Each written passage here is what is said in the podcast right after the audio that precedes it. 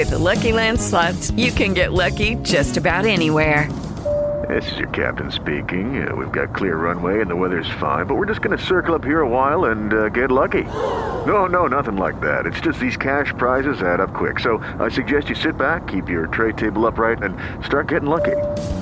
Play for free at LuckyLandSlots.com. Are you feeling lucky? No purchase necessary. Void where prohibited by law. 18 plus terms and conditions apply. See website for details. With Lucky Land slots, you can get lucky just about anywhere. Dearly beloved, we are gathered here today to. Has anyone seen the bride and groom? Sorry, sorry, we're here. We were getting lucky in the limo and we lost track of time.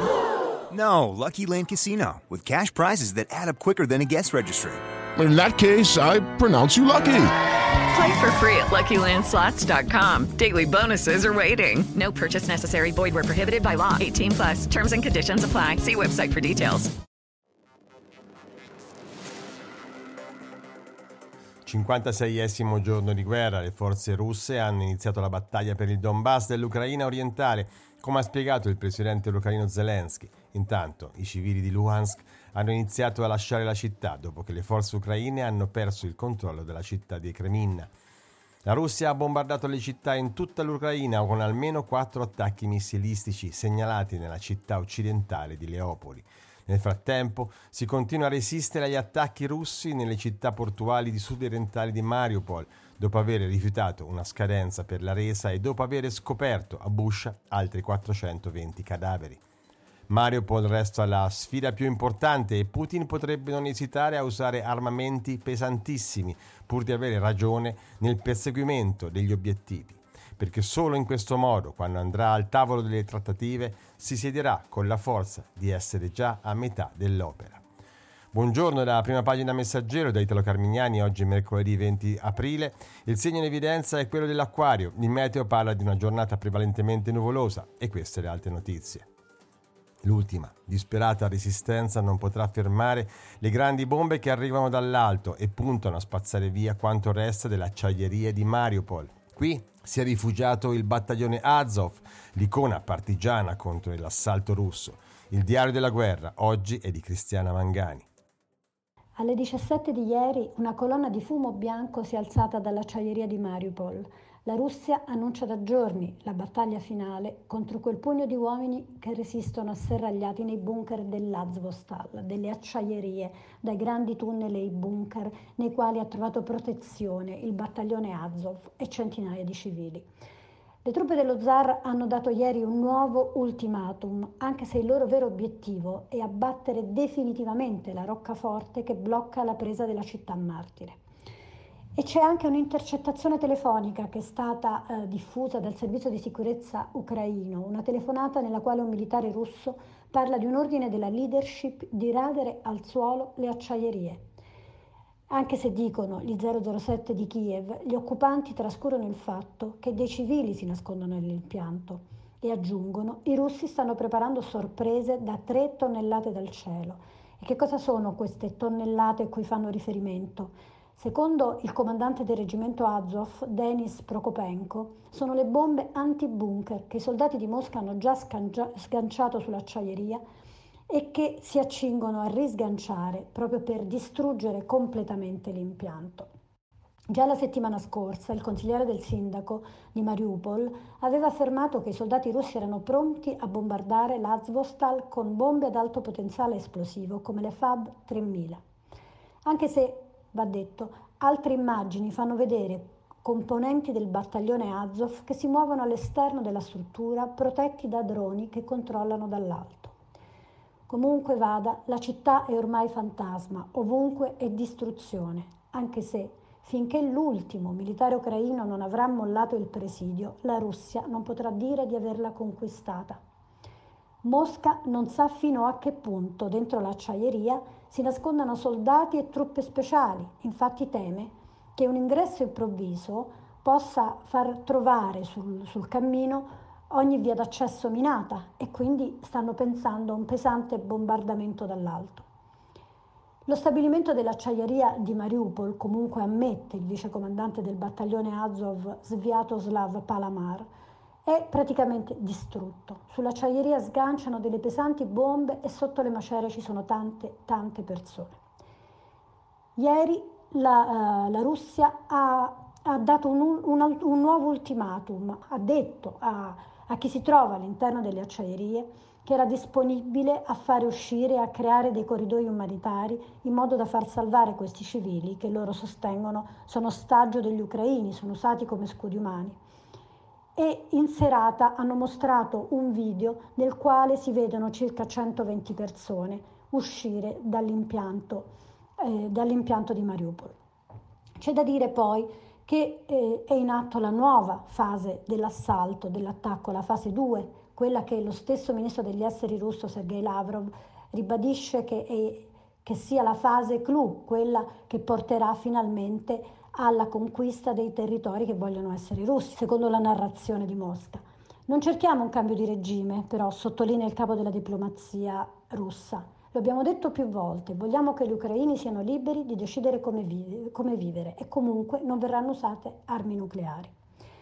Nel frattempo arrivano delle considerazioni dal Pentagono e dagli analisti militari americani, secondo i quali il nuovo assalto al paese da parte dei russi sembra pensato in maniera diversa, cioè gli errori fatti nella prima fase dell'invasione non ci sarebbero più, cioè sare- avrebbero eh, mostrato una nuova strategia, anche se, avvertono queste fonti del Pentagono, rimangono problemi alla catena di comando e rifornimento di pezzi di ricambio. Boris Johnson promette che il Regno Unito aumenterà i suoi aiuti all'Ucraina fornendo sistemi di artiglieria. Parlando alla Camera dei Comuni ha affermato che è vitale non permettere a Putin di avanzare in Donbass. Sulla stessa lunghezza d'onda anche gli Stati Uniti che invieranno più artiglieria all'Ucraina.